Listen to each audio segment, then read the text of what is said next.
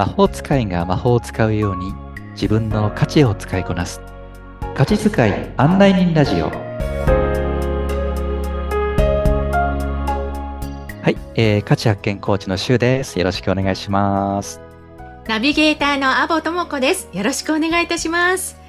さあ、シュウさん初回始まりました番組でございますけれども、はい、まずは自己紹介をよろしくお願いいたします。はい、皆さんよろしくお願いします。えー、価値発見コーチの横井修二と申します。で皆さんからはですね、シュウさんと、またシュウちゃんと呼ばれていますけども、シュウとお呼びください。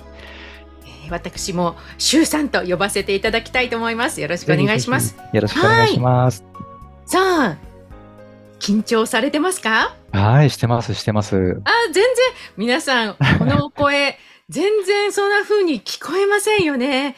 本当に声だけで癒されるような、そんなシュウさんの声なんですけれども、さて、シュウさん、なぜこの番組を作ろうと思われたのですか？あ、はい。あの、理由は2つあってですね。はい。1つは私が本当にやりたいその価値発見のコーチング。はい。そこから来る、その、一人一人関わっていく方の成長とか、その人たちが思っている、持っている、すごく素敵な部分というものを、ぜひぜひ使いこなす、そんな生き生きとした人生を送っていただきたいという思いがあるのと、はい。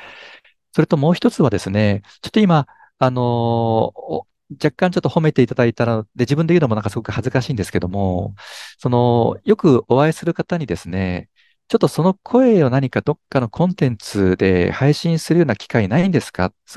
というふうに、周さんの声どっかで聞くことできないんですか？というふうな声もちょっといただくことがありまして、まあそれであればあの顔を見せるのは恥ずかしいんですけど、声だけででも何かこう配信できるチャンスがあればと思ってですね、今回はこのようなポッドキャストでの配信というところをちょっとチャレンジしてみようかなと思った次第です。あそうなんですね。はい、じゃあ、シュウさん、どんな内容の番組にしたいなと思われますか？はい。えー、価値発見コーチと言っていますけども、この価値というのはですね、一人一人が持って、皆さん持っているもので、それってこう自分自身が発揮できていると、とてもその人らしさが現れるし、えー、すごくエネルギーが湧いてくる。そんなとても素敵な、えー、武器を一人一人持ってるんですよね。うん、ただそれをこう知らずに、えー、日々の人生歩んでらっしゃると思うんですけども、ぜひまず自分の価値というものを見つめてみませんか？そして自分の価値を発見して、その見つけたものを今度使いこなしていく。うん、そうしていくと、えー、とてもですね、えー、自分の武器になりますので、そういう人生を歩んでいただきながら、心穏やかに、または、えー、すごく、えー、自分の満足いくような人生を送ってもらえるような、そんな、えー、人を、こう、と出会える、または成長していくことに伴走していきたい。そんな人たちを一人でも多く作っていきたいなと。そんな思いがあります。じゃあ、この内容を聞いていただくだけで、もしかするとこう、はい、あ自分ってどうなんだろうとか、あのー、思われている方がこう、一緒にこう心に寄り添ってもらえるような、そんな番組になるような気がいたします。じゃあそれが、あの、タイトルにも込められているのでしょうか？そうですね。はい。タイトルにも、その思いを込めました。えー、魔法使いっていうふうにしてますけども、はい、その魔法使いがこう魔法を使う、うんまあ、そのようにですね、価値を使いこなすまあ、まさに価値使いになっていく。そんな思いをですね、タイトルに込めました。そうなんですね。価値を使うってこう、あんまりこう、なんでしょう。あんまり聞いたことがないような感じがするんですけれども、はい、さあ、それをどんな風にしていくのかということで、ぜひ楽しみにしていただきたいなと思っているんですが、じゃあ、その、この視聴者の方というのは、どんな方に向けて聞いていただきたいなって、周さん思います？はい。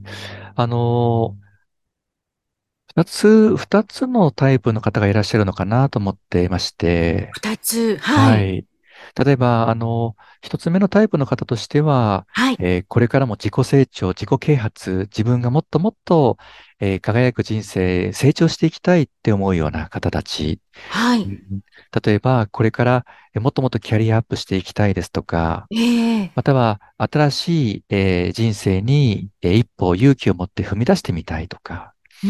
うんん自分の武器というものを見つけて、えーそれをこうしっかりと発揮していきたいというような方たちと、はい。で、もう一つの方たちとしては、はいちょ。っとですね、今、周りの環境とか、うん。えーに、えー少しこう、心が揺さぶられているような、ううんん。方たち、うん何か少し、えー力を貸してほしいんです。うん、そういった方たちのメンタルのサポートなどにもですね、ええなれればいいかなというふうに思っています。そうすると、こう、意外とこう、真逆な感じもうんこう受けたんですけれども、はい。でもまあ共通しているのは、ね、あの、自分の、自分を見つめるとか、自分の良さっていうのを改めて見つめ直すっていうところにあるんでしょうか？そうですね。あ、ありがとうございます。素晴らしい、あの、お言葉いただきまして。はい。そうなんです。あの、まあ、ある意味、人生の岐路といいますか、またはその悩みといいますか、その自分自身って何なんだろうとかですね。うん何かこう、えここから抜け出したい、または違うところに、えーさらに違う場所を見てみたいとか、何か自分の心の中からこう、出てくる声みたいなものが多はい分その時ってあると思うんですよね。ええなので、えー変わりたいとか、えーここから違う場所に行きたいとか、またはもう一歩、えー内側を見つめていくならば、本当の自分って何なんだろうっていうう、んそういう思いがある方たちっていうのは多分今、えー少しうずうずとかうんしてるのかなと思うんですけども、それっておそらく心の声だと思うんですよね。その人えが、自分自身が発している心の声が、はい。おそらく届いてきてるんだろうなと。だからそのタイミング、何か今自分は変わりたいんだ。何か今自分はえもっともっと知りたいんだ。そんないうふうに思ってらっしゃる方、まさに人生の岐路に立っている方なのかもしれないですけどもね。